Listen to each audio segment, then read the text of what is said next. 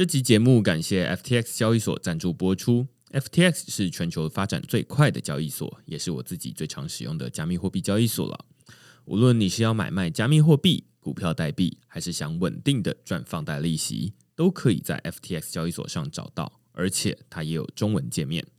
另外，FTX 还成立了慈善基金会，他们会定期将交易手续费收入的百分之一捐赠给社福单位。现在透过区块式的邀请码 Blockchain B L O C K T R E N D 注册，就能享有手续费九五折的优惠。如果你抵押他们发行的 FTT 平台币，还可以减免更多手续费，甚至能每周拿到空头奖励哦。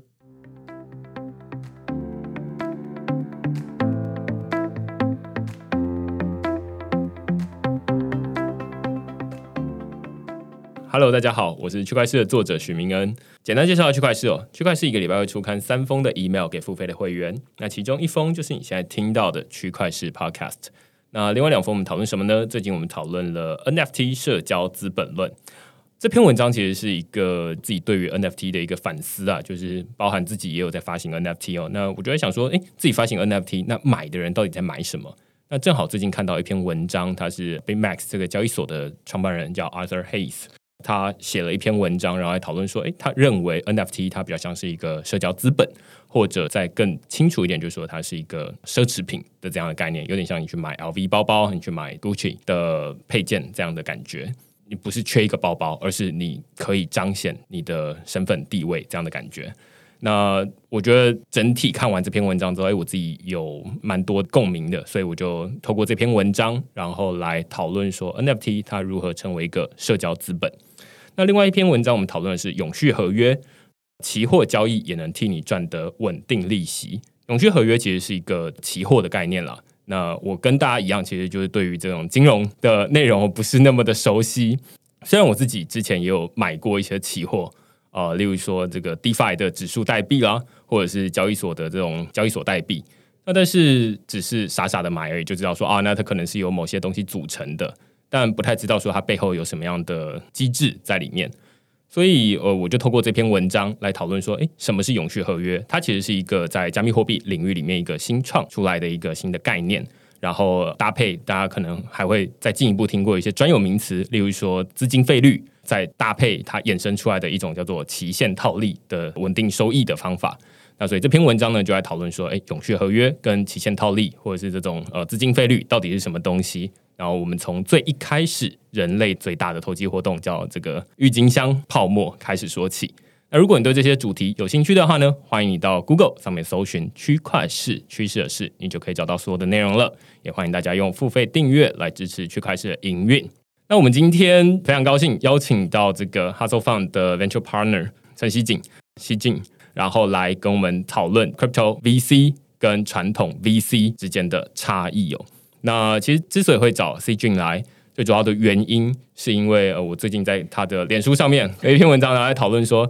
哎，Crypto 的 Project 的创办人最好是找 Crypto VC，这样比较好。那其实背后我自己就想说，哎。为什么一定要找 crypto VC？然后传统的 VC 跟 crypto VC 有什么样的关系？那正好因为 C Jun 他自己就是在传统 VC 里面工作，那所以我就邀请他，然后来跟我们讨论这个东西。我们就请 C Jun 跟大家打声招呼。Hello，大家好，我是 C Jun。要不然我们就从这一开始好了，就是因为像我自己最开始在创业的时候也没有接触过 VC，对，没有接触过投资。到底投资 VC 到底在做什么东西？就是从传统开始好了，然后最后再讨论到 crypto VC 这样子。我现在在 Hustle Fund，其实我们是一个在戏谷的 Pre C，就是种子期前期的一个创投。那哦，我们今天讲话可能会夹杂很多英文，因为有一些术语，就说要转成中文的话没有那么容易，所以先跟大家就预告一下。那 VC 这个产业，我们讲创业投资，或是在大陆讲风险投资，都是有一点像是呃，你去看一个案子或是一个产业，你觉得它未来有潜力成长非常多倍。那你希望能够在最早，或者是在某一个阶段进入，然后希望能够承担一些风险，为了获取未来很高额的获利报酬。这样，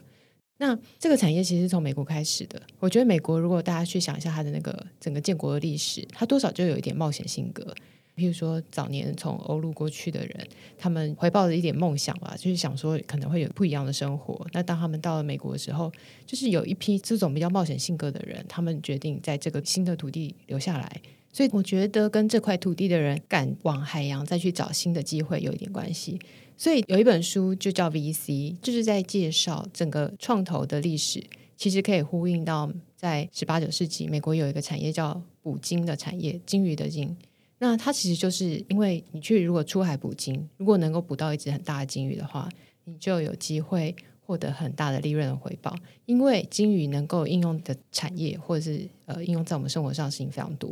不管是照明，或者是制造，因为它的油，或者是骨骼，或者它的那个鲸须，其实都有很多可以利用的地方。对，所以在它能够应用到很大的产业机会的时候，捕鲸就成了一个，如果你有机会捕到的话，就有很可观的收入的机会。但是捕鲸产业是个非常危险的事情，因为你可能出海几年都不见得回得来，你也不知道鲸鱼在茫茫大海的哪里。对，所以呃，那本书就是从这个产业开始讲起。然后美国人他们在早年东岸啊，也有一些富人家族，我们讲 family office，因为他们在当地可能不管是做钢铁啊，或者是早期的一些传统产业赚了很多钱。那有了钱以后，他也希望传承，然后或是能够投注在更多，譬如说当地建立生态啊，或者是培养一些精英的学习的机会，所以他们就把钱拿来再投资到他们觉得未来有潜力的产业。所以从一九五零年代开始，就有一些东岸的精英开始从事这样子的投资的活动，那也是这个创投这个产业的早期。那如果大家再近一点的话，就是这个创投逐渐就往西岸发展，走到西岸以后呢，就是戏谷就是因为半导体的发展，然后陆续有一些人投入，然后也因为成立了后来一些公司，像 Intel 啊，或者是因为 Intel 而起的上千家公司，在戏谷、美国旧金山海湾这一带。然后树立了很多以高科技为主的新形态的新科技公司，所以因为这边就有很高的利润发生嘛，所以创投产业也就陆续的移到西岸，因为他们希望在这边就像是淘金一样。这整个故事其实如果有兴趣的话，可以在我录另外一个节目叫《新建广播》，在讲美国创投历史的演进。包含李娟前面讲到，就是会有用到很多英文单字，其实在 里面也有录了一集叫阿西英文，对，就知道，就是里面会讲很多这种呃关于单字，如果你想要找名词解释的话，那一集非常适合你这样子。OK，那其实大家就可以听得出来，就是说，哎，它其实基本上有点像是刚刚说捕鲸，所以就是出去茫茫大海里面，但是哎，如果你捕到一只鲸鱼的话，你可以带来很丰厚的回报。那其实 VC 看起来也是一样。只是它不是金鱼，它只是把同样的一个逻辑，然后套用到不同的产业上面去。那听起来就是说，传统的 VC 它有一个很明确的目的，就是说，那我投无论中间有提供什么样的帮助，但是它最终的目的是想要获得最后的报酬，就是我投进去，然后我的投资报酬率是多少？是这个 KPI 吗？嗯，基本上是。这可以讲一下，说创投它的 business model 是什么？它商业营运模式是什么？创投其实呃，我们讲 general partner 就是我们管理这个基金的人 GP，他会去跟想要投资这个基金的人筹资。那投资这个基金的人，我们叫 LP limited partner，不是我们在 DeFi 常说的 liquidity provider 不一样。所以 GP 来管理基金，LP 投资这个基金。那我们通常讲说，在美国比较多早期的创投是十年期的，就是每一档基金可能是十年左右。那我举例好，如果我们基金去跟 LP 筹资，然后筹了一百万美金，啊，一百万美金的话，通常我们讲 two twenty，two twenty 的意思就是我会在每年将一百万美金的两 percent 就两万拿来做我基金的管理费。然后这个管理费就是做我基金营运啊，或者是日常经营啊，或者是不管要做行销或什么 event 的这个收入。那 twenty 呢，就是二十 percent，在我基金结算的时候，如果我有一些很好的投资组合里面的公司它出场，然后 IPO 这些机会的话，或者是有些人可能清算掉了，那最后结算赚的钱的百分之二十。GP 就可以拿百分之二十，然后 LP 分百分之八十，所以我们就是主要拿百分之二的管理费跟百分之二十的利润的分配，这就是传统基金的做法。所以你希望能够赚越多钱，你当然自己绩效就会比较好，那你就可以从中获利。这个就是一个比较一般型的创投做法。那也有一些创投可能因为表现非常好，像 Anderson Horowitz 这个创投，他们是 A sixteen Z 嘛，他表现绩效很好，大家都很想加入他。那他很多出场案例，所以他其实可以收到百分之三十的利润分配。所以这都是，就是说我们讲的是一个一般型的创投怎么经营，大概就是这种的经营模式。了解。所以其实创投不是花自己的钱，而是说他们去跟 LP 募资，然后自己也要投入。OK，自己也要投入，只是说 LP 主要是比较像是出钱的角色，然后 GP General Partner 比较像是在看案子的角色，就评估管理、评估、投资，去赢下那个案子，这样。OK，然后实际上有可能钱主要是来自于后面的 LP，那所以他们之间是这样子合作的。但是我还蛮好奇这个生命周期是怎么样，就是说从怎么决定说投一个案子，然后一直到刚刚有提到出场，那出场看起来是一个结束嘛？嗯，呃，一个可以获得获利的机会。因为我们讲呃，exit 其实是有几种 exit 的方式，有 IPO 大家可以想象就是上市，然后公司获得诟病，对，但另外也有说想清算，就是公司结束，这就是公司的一个比较重大的一步啊，这就都想说就是我们可以结算一下我们投入在这家公司的钱要怎么整理出来，这样。嗯嗯嗯，所以大概是有这几个流程。那接下来就蛮好奇说，那传统的 VC 除了我们现在知道头跟尾，就头就会想说啊，出去捕鲸吧，然后 就是 OK，那鲸鱼在哪里呢？那最后的结尾就是抓到鲸鱼，要不然就是没有抓到鲸鱼，然后回来。嗯，但是中间的过程，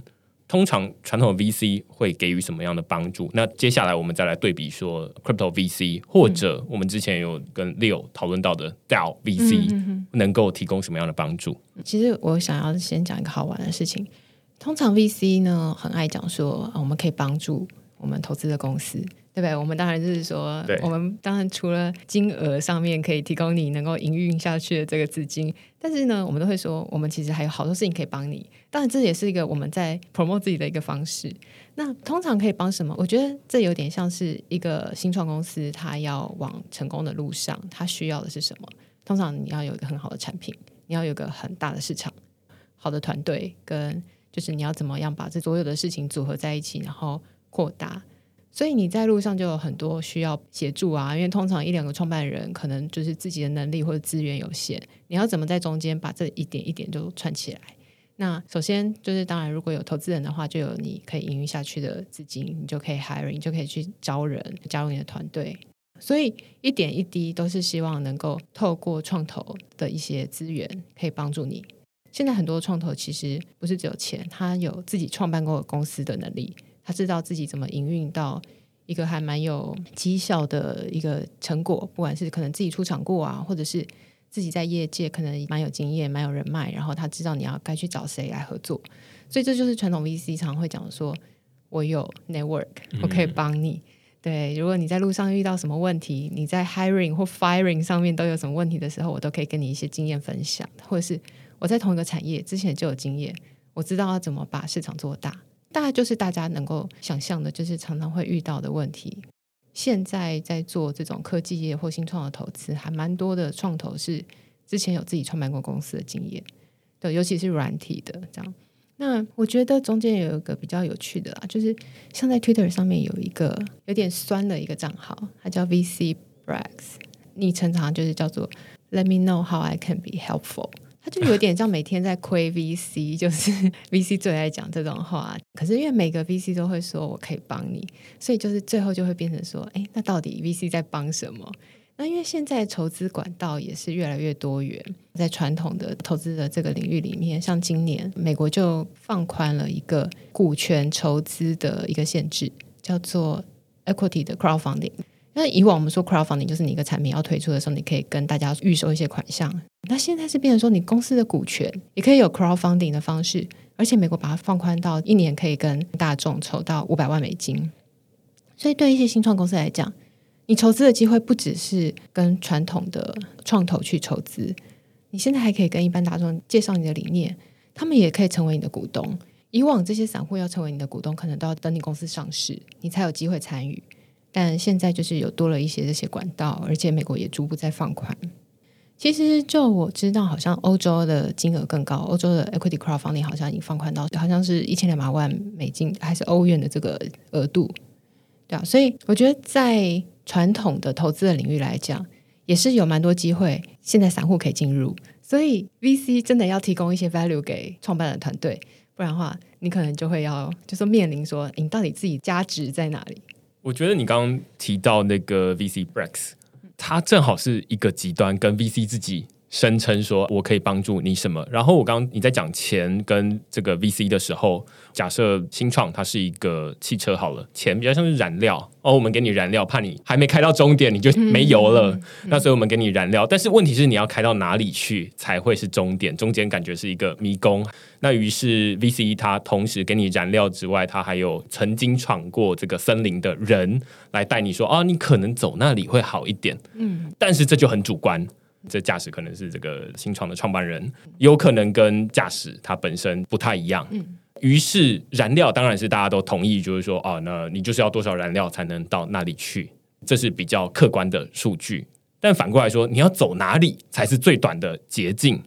或者是才是最好的路？未必每个人要走最短，那就会变成说这很主观。那于是大家就回头来看，说现在有。Equity crowdfunding，大家可以向群众筹资，那筹资的管道越来越多。接下来又有 crypto，啊，我可以指之前的 ICO 嘛。那接下来又可以去申请 grant，然后申 DAO 之类的，就一大堆的开始越来越多的筹资管道。那于是就会变成说，这两件事情本来是有点像是 bundle 在一起，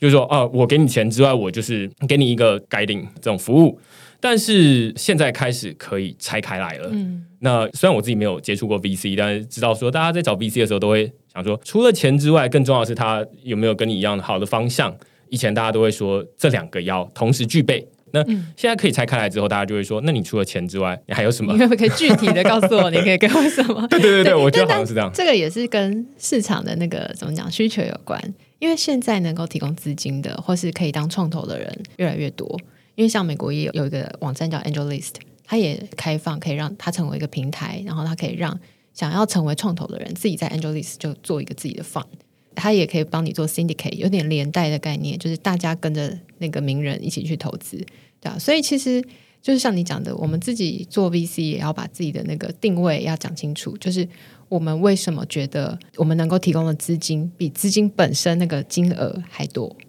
对，因为这就要不然就会变成有点像买东西比价格，那就会变成价格的红海这样子，对，而不是说 哦，那我对于这个品牌有忠诚度，或者是说，哎，我觉得他过去投过的 portfolio 里面可能有跟这个可以搭配的，更相信说，哦，那既然他也在同一艘船上，那所以他应该会愿意帮忙吧？嗯，这感觉是两种不同的逻辑。所以我再回头到就是说，crypto VC，crypto VC，我们刚刚前面提到就是说。它看起来是一种新的筹资管道，我可以这么说吗？还是你对于 crypto VC 会有另外一种解释方法？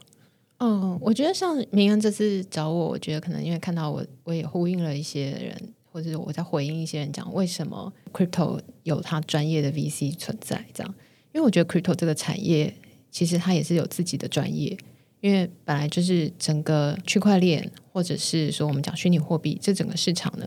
其实不只是需要有软体的基本的那个 know how，它也像很多其他的专业一样，就像很多的 VC，它也会把自己的垂直领域分得非常清楚。我是做硬体的，或者是半导体的。其实你说硬体半导体，其实完全不一样啊，对。然后或是生物、生技相关的、药相关的，那光软体其实也有人分。我是做 To C 的、To B 的。或者是早中晚期这些，其实大家都可以把自己分工分得非常详细，或者是告诉市场说我的强项在哪一个阶段、哪一个领域。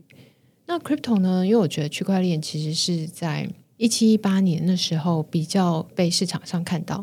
所以在一七一八年的时候开始有一些可能原本是在做公开市场的投资人，他看到了这种新的代币在筹资的方式，或是一些团队他用发代币来筹资。那他们会觉得，原本可能在做 trading 这种交易相关的投资人跳进来了这个市场，也有传统的 VC 跳进这个市场，但是这个市场的变化，它不只是产业本身开发，或者是说往前进展程度非常快，它在 token 的流通性，或者是团队要能够出场的这个速度，其实都跟传统投资的做法不太一样。呃，我那篇文章有提到一些，就是为什么我觉得 crypto 的投资跟传统 equity 我们讲股权的投资有很多不同。这个我觉得是完全一个新的这一两年来的专业。对，那一八年的时候，在美国其实就已经有蛮多家是专投 crypto 的 VC，就是譬如说把自己设立成 hedge fund，hedge fund 跟传统 VC 的定义就不太一样。你有机会去买卖公开可以去交易的这种代币，因为像传统 VC，我们不会去市场上买已经上市的股票，所以我不是那种 daily 在做 trading 的，所以他们以 hedge fund 的形式来经营他们这个 crypto fund 这样。所以这个都是一些可以参考，就说这其实从一八年到现在三年了。我们如果说币圈一天就像 一年的话，这其实中间就是每几个月、每半年都有一些新的做法发生。不管是他们投资的合约要怎么演化，其实就是每天都在演进的这样。那我自己是蛮好奇，就是说你刚也有提到，就是说大概二零一七年、二零一八年，有点像是 ICO 那一段时间才开始说有这种 crypto VC 慢慢成型。或者是说，哎，开始有筹资募资的这种概念，好像也可以理解，因为在二零一七年之前没有 ICO，大家比较少啊。但我那时候没有关注，对我也 也是，对，然后也可以理解是那时候大概以太坊还没有真的很成熟，大家还不知道说拿以太坊来做什么。嗯，那那段时间做比较多的，比较像是比特币、莱特币，然后有很多自己都做一个自己的区块链。所以有点像大家自己都打造自己的轮子，然后想要自己做一台车。但是，大家都从轮子开始做起，所以你会发现说，哎，市场上非常多的轮子，但是上面感觉车都还没有建好。即便到现在，大概都是这样。那所以以太坊它比较像是说，从二零一五年开始，他们就说，那以后轮子都用我们来做，然后基于我们这个平台，那你就可以在上面，无论你要做这种救护车啊，你要做公车，你要做卡车，你都可以基于这个平台上面去做。所以，呃，现在在以太坊上面会有很多蓬勃的生态系，大概是因为这样子而来的。那最早大概是从二零一七年的时候，大家比较像是一个点子大赛喽，提案竞赛，就是说，哦，那我我想要做公车，或者是我想要做这个改变。那时候最流行的就是说，啊，我想要用区块链来改变医疗、改变农业、改变政府。哦，有很多不同的提案出来。于是那时候就说啊，但是我们需要钱，嗯，所以我们发了一个代币，然后最后你这个代币你可以用来兑换我们这个服务，或者是说我们之后可以分润给你，类似这样子。那时候就是百花齐放，嗯。于是过了一年两年，然后币开始跌下来之后，有一些活下来，有一些就死了。那一直到现在，比较像是说啊，那好像有一些慢慢建起来了，有一些就不见了。但是他就正好把这个市场分成了两块，一块就是说，哦，那需要募资的人，通常叫做这种开发团队；那另外一部分就开始，哎，变成有这种呃专门给钱的人，他们有点像是传统的这种 VC，只是说跟传统的这种创业的历程，或者是他们需要的能力都不太一样了，不同的专业。我觉得有可以讲一些创业的团队，他可能会有哪些面临不一样的事情。像以前我们常常在讲呃，growth strategy，就是你你的这个要怎么成长你的产品的用户。那以前我们说做软体好了，不管是 to C 或 to B，其实你很可能就是有 sales 去买广告。可是像现在很多 crypto 的专案，它不能买 Facebook 广告，不能买 Google 广告。其实它能够吸引用户最好的方式，其实现在变成它的 tokenomics 要设计的好，对啊，你要怎么让用户愿意进来？把比如说就是 liquid mining 啊，或者是有一些 airdrop 的方式，对不对？他曾经参与过，那你就会给他一些奖励。就是用户能够成为你的一份子参与，其实你都要给他一些诱因。变成说，怎么样做好你的 growth？我们常常要讲说，就是这些策略可能跟以往我们去算说，呃，我们传统在讲软体的时候有讲叫 CAC CAC，就是 Customer Acquisition Cost 这样。这就对应到前面有钱。然后呃，你自己有走过这个丛林，所以你好像比较懂路要怎么走。但是二零一七年、二零一八年，距离现在大概就是三年、四年之前的时间。那他要有成功走过这条路，可能绝大多数人大概都还在路上，嗯，还没有那个过程，就是说啊，那你怎么做就会成功？另外一个是二零一八年成功不一定代表二零二一年会成功，哎，真的。我刚刚不是有说做个列表，上面啊，我有列出当时的一些 crypto。方或传统的基金，他们在投哪一些专案？不知道我列的有没有到一半，就是五十 percent 是现在还活下来的。可是其实有活下来的很多都还活得不错，像 Compound、呃 Open Sea 就是一些很好的例子。可是呢，有一些 VC 到现在也没有了。哦所以大家可以参考，其实这是迭代的非常快。对啊，那有点像你刚刚讲的，就说谁在中间其实累积了多少经验，其实人不多诶，因为像你看他如果做了一些成功的案子，然后他也知道说怎么去 grow 他的那个团队啊，跟他的市场，那那些人不止很少，而且他们其实都可能算是报酬已经蛮好了。那新团队怎么去请到这么有经验的人，其实也蛮挑战的。对啊，那很多 VC 其实也没有这个 network 去认识这些人，所以他要怎么帮助团队招募，其实我觉得也是很挑战。就是这是我觉得现在不同的领域的不同专业，再加上这个行业真的迭代的速度太快了。这样，你刚刚讲说，我就想说，哇，那现在的 crypto VC 到底要怎么做？还是他们其实已经不靠这种说我怎么改你，他们只靠钱，这样钱砸死你。不不，我觉得其实就是大家就一直在学习，一直进化嘛，所以。像那个，我就是为了这一集，我有看几个 VC 他们在讲。我想举几个例子好了，就是像 Multicoin 这家创投，他们就自称自己是一个 thesis driven，就是我先列好我觉得 crypto 的大方向是什么，那团队如果认同的话，自然就会去找他们，对不对？所以可以在他的网站上看到他的 mega thesis，我记得有三个。那他就是常会把他们的想法整理成就是书，就是写成文字啊，或上 podcast 啊，这样子跟大家分享。他投的每一个案子，他都会写出他的理由，所以你就可以看你是不是认同他的看法。那我想 VC 它就是一个在产业的前沿了，你希望能够比别人更早看到下一步市场在哪里。所以如果你能够去 follow 这些你认同的人，其实多半也可以帮助你在开发产品的过程，能够给你一些 idea。像是他可能会告诉你，他觉得下一个会带起来的链是哪一个，会不会有一些什么新的做法。他看好的 Layer Two 是哪一个？就是这样，就可能就会找一些他的理由，看是不是支持你在开发过程的这些想法。那另外，我有去看像那个呃叫 Darren Lau，他这些 How to DeFi 的这本书的作者，他以前也在 Spartan Group 算创投，他也有列一个，他推的自己把它拼在第一个的，就是他进入这个 Crypto 投资的这个心路历程。他有写出来说，他觉得 Crypto VC 的生活是什么？他除了一直接电话，然后跟团队谈，他其实也有列说，像就像刚刚讲的，他可以怎么帮投资人？他要做很多 research，然后他希望能够告诉团队说，就是大家要怎么去参与这些案子啊？那怎么样帮你 connect 他们有投资的其他的投资的公司？然后或者是说帮你建立 community？因为像刚才讲说，呃，现在获得用户的管道不一样。可是还有是有些社群媒体是你可以 access 到你的用户，就像 Twitter 啊、Discord 啊、Telegram 啊，那他们就可能有一些经验可以跟你讲说，怎么样是帮你建立这个社群的。那或者是说你在开发上面，我们讲 BD，或者是在治安上面，他们可能也有一些经验，告诉你什么样的团队可以在什么阶段帮助你这样。这我想就是他现在在谈的，就是说。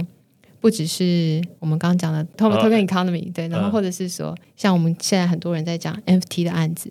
怎么样的 NFT 的 project 它可以带来很多人关注啊？然后它要怎么设计他的？我我讲他的 gameplay，就是他怎么设计他的开箱、稀有性或是数量，对啊，这些可能有经验的人不多，但是只要有经验的人，他们的经验都很有价值。我觉得你刚刚在讲那个 multicoin capital 的时候，我有一个很深的感受，就是说，对比于前面提到的传统 VC，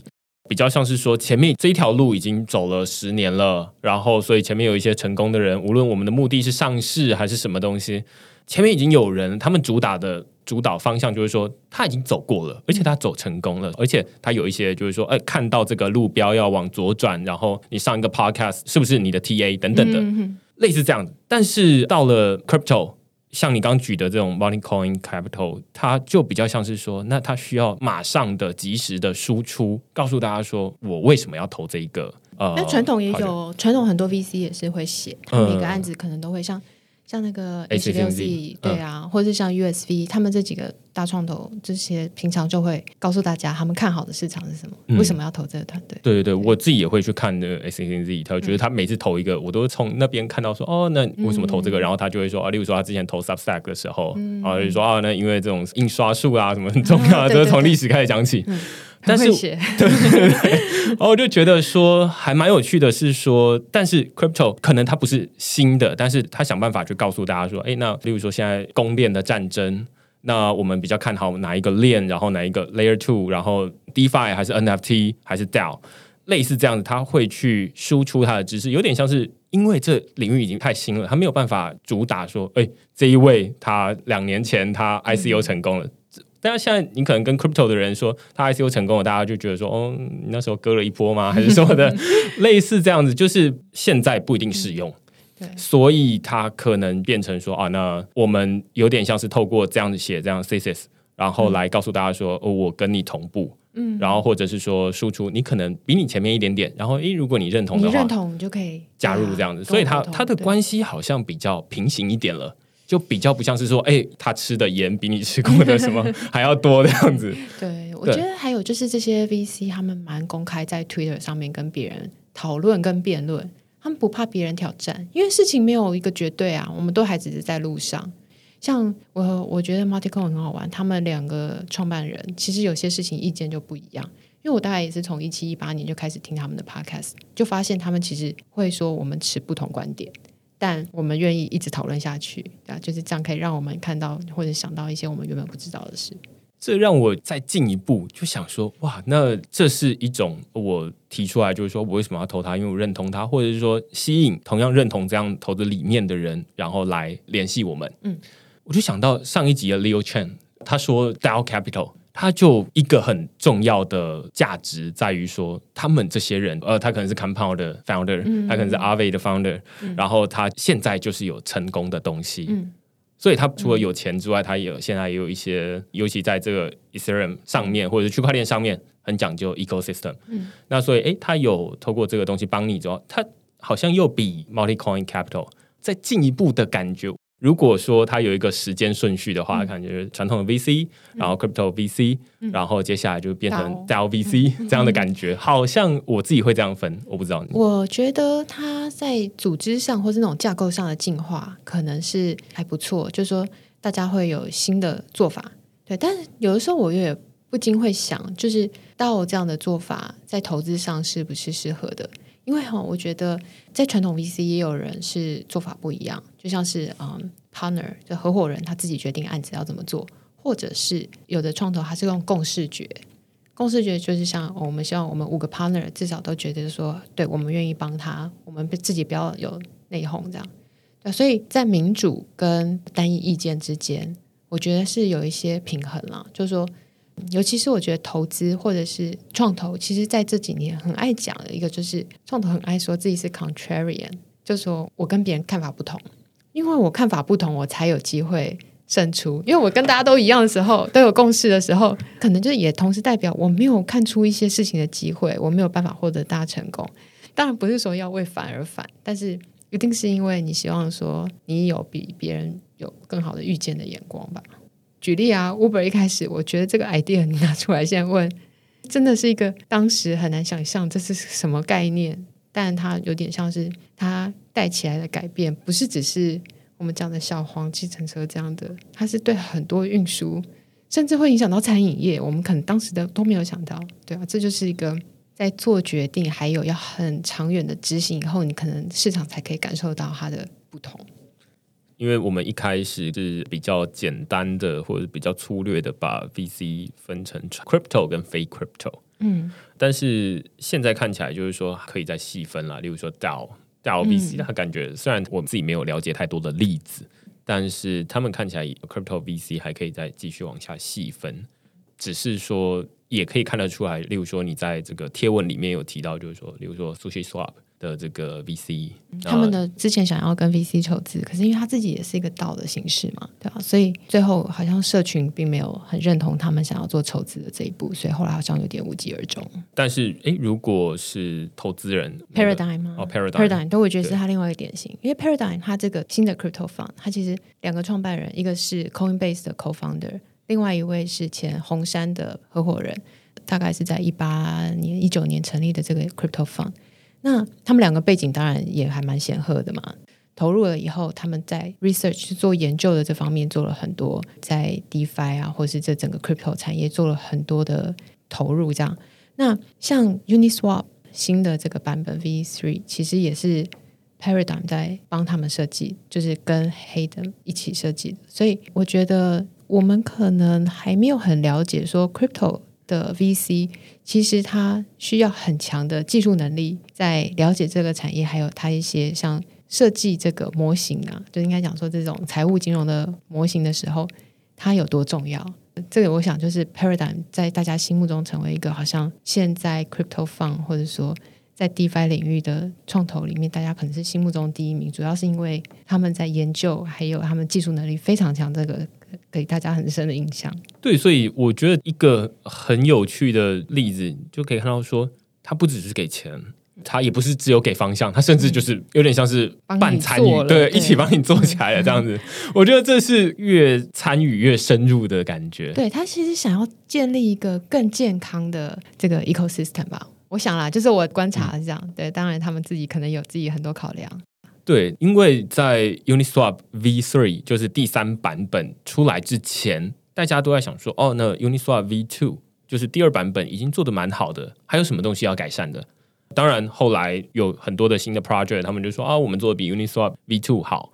结果 Uniswap 又推出一个新的版本 V3，那当然大家现在开始会觉得说，哦，原来 V3 它又更深了一个阶级。我觉得现在看起来不是说呃 VC 懂比较多，因为前面我们也讨论 VC 他也没有走过这条路，新创团队他也没有走过这条路，那比较像是说大家一起合伙结伴，然后一起去突破新高，然后就说哦，以后大家要找的 VC 不是说他曾经怎么样，而是说他一直有在前进，然后一直走在最前面，嗯，而不像是说哦他已经走过很多路了，然后哎他老马仕途这样的感觉。好像这是一个很明显的差异，对不对？对啊，这我觉得也是我这个就是我的观察中学到的。对啊，蛮多还蛮厉害的 VC，为什么他能够成为带领产业的人？可能就是因为他对技术或者是对这整个产业有洞悉的能力吧。对，所以以前感觉好像会说啊，要 VC 懂他投的每一个东西，有点太困难了。但是在这里好像有一个蛮奇怪的反例，就是说他要懂得，甚至是跟创业者一样多，甚至比他还要多。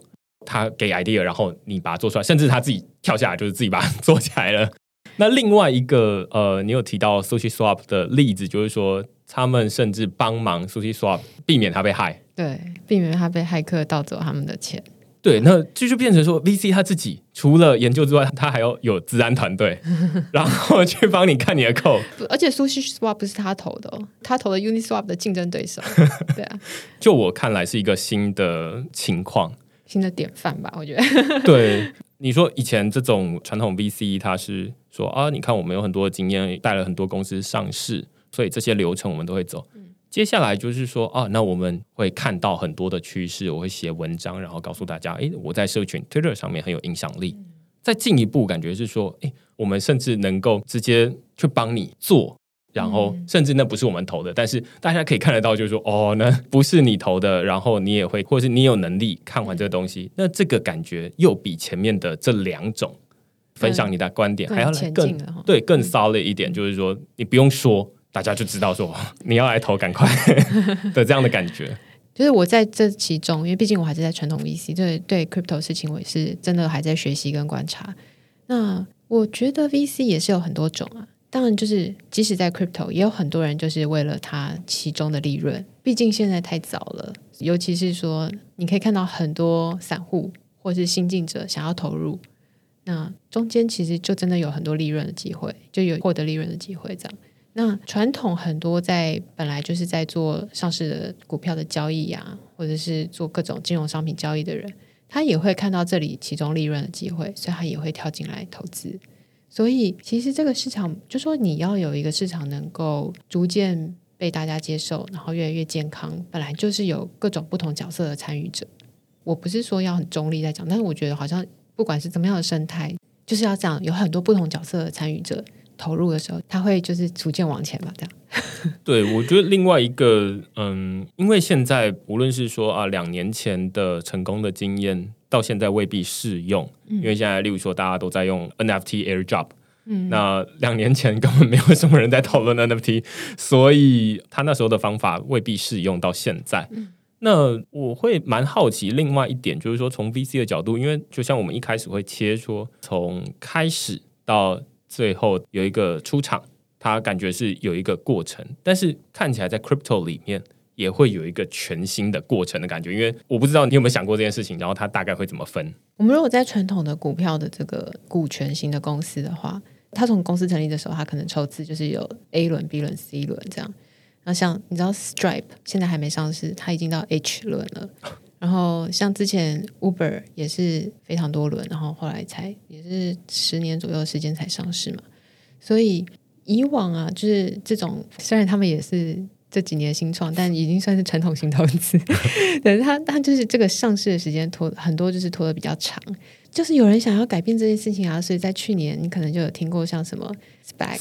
对，就是他希望能够早一点有机会让这些公司再上市。那其实，在上市这件事情，在公开市场就已经开始有一些变化，像有些人不走 IPO，有些人走直接上市，所以就是他也都有一些新的做法。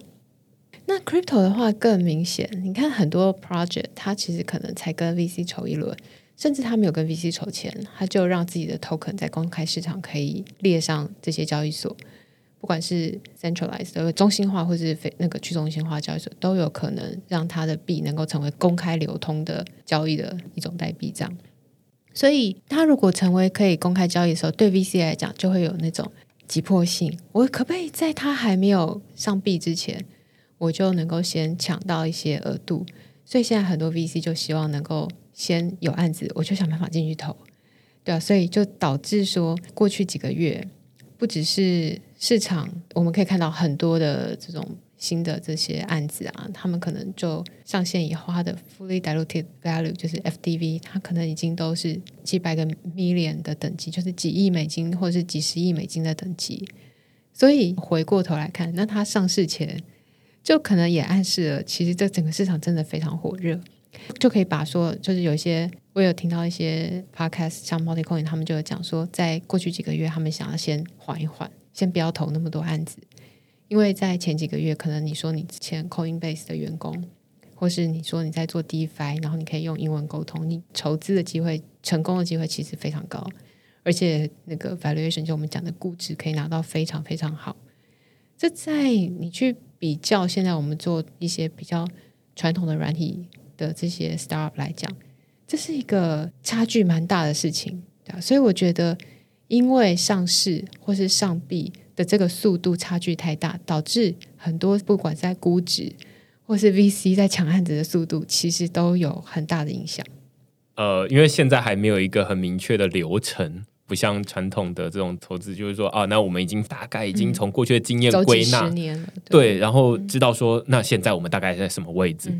那当大家都不知道现在到底在什么位置的时候，有两种情况，就是大家不敢投；另外一种就是大家赶紧的 抢，就是有什么东西抢什么。有可能你不知道这是不是最后一个，还是这其实后面还有一大包。对对，所以我觉得这是一个蛮有趣的情况。另外一个我刚想到的是，VC 其实除了这种新出来的代币或者是新的开发团队之外，其实还有很多是那种他们已经出来一阵子了。但是他们的代币一直没有办法上到这种中心化交易所，然后未必在去中心化交易所有什么样的流通性。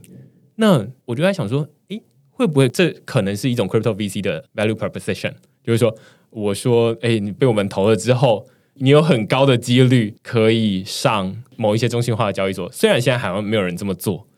但因为有很大一群人，他们的代币现在大概就是先摊在那里，那不知道到底怎么办。你是说已经上市？对，呃，他们已经先发了，然后先发了，他们可能例如说，假设好了，只有在台湾的交易所里面上架好了，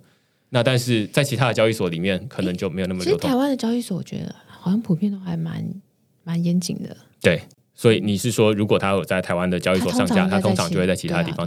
呃，但但没关系，我懂你意思。现在是也有一些中心化交易所，它其实都有在投资新团队，对对不对？那他们也有的是很多 project，就像我们以前讲的那个 corporate VC，就是机构型的创投，就是现在很多 project 呢，它也会拿自己的代币去跟别人做 token swap 来投资。我觉得这都是一个新形态的在投资。那至于要不要上币，我觉得这个其实有点 by case，就是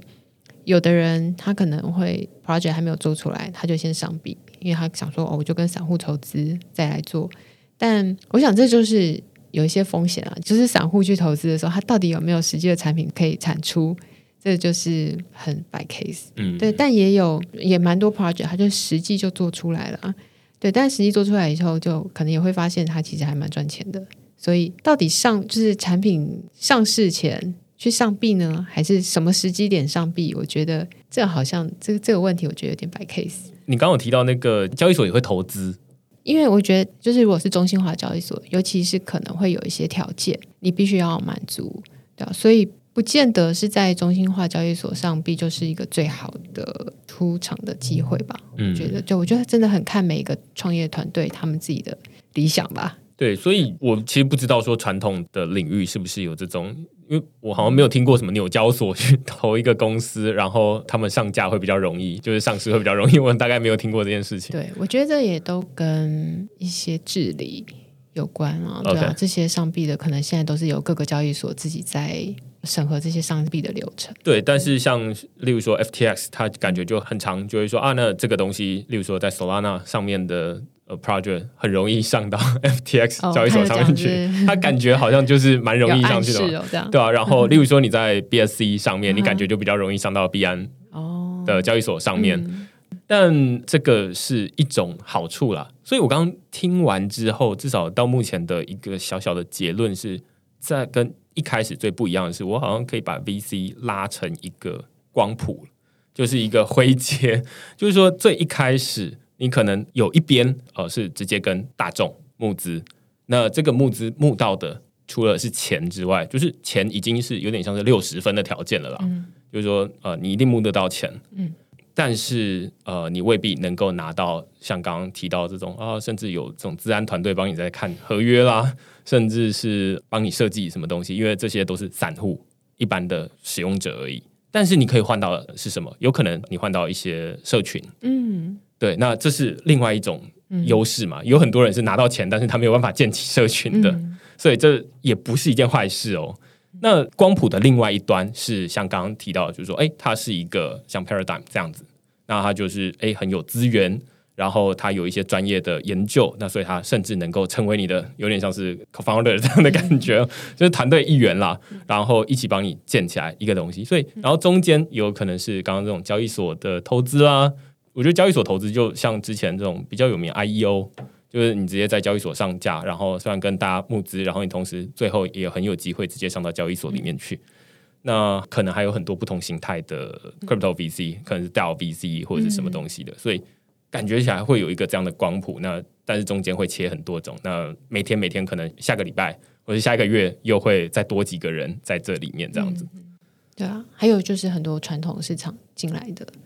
其实我觉得传统市场进来的也很有趣，就是像以往啊，我们在当 VC 的时候，我们讲 portfolio，就是我们投资的团队，通常如果说在一个领域已经有一家的时候，我们不会去投他的竞争者。可是呢，我觉得有一些比较就是在做交易的，原本是做 trading 的人进来以后，这些 VC 他们可能没有那么 care，就是说他可能会投相同领域的不同产品。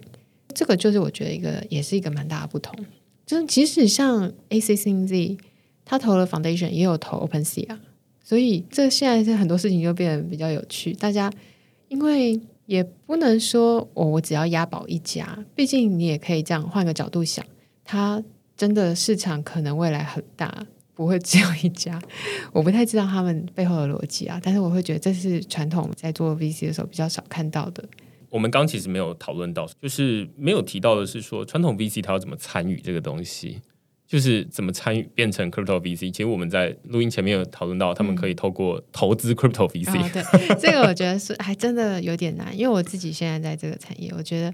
现在就是事情变化好快。如果在一年前、两年前没有参与，现在就真的要用追的。那像在一开始，像我们讲 Coinbase 好了，Coinbase 应该是算这个 crypto 里面的算很老牌的的传统产业吗？不知道可不可以这样讲？可以。因为它真的很早。那它的最早的一个其中一个机构投资人就是 USV Union Square Venture。那他们在二零一五年吧就投资，然后 Union Square Venture 呢，它其实在一七年、一八年的时候，因为也看好 crypto 这个领域，所以它也试着去投了六家创投，六家 crypto VC。对啊，那其实像现在这六家后来到现在都还做的不错，有像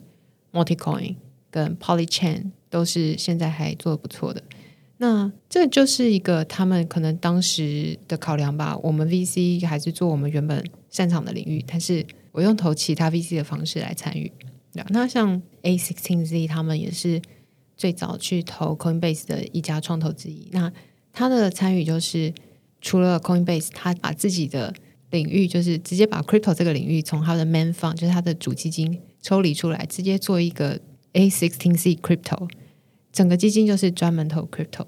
那这样子也可以跟原本主基金的领域可以切分的更清楚，让自己从 crypto 这个放来投，就是更有弹性，对因为我们在做传统基金的时候，其实有一些限制。你如果要做一些比较像不一样的流通性的，像 crypto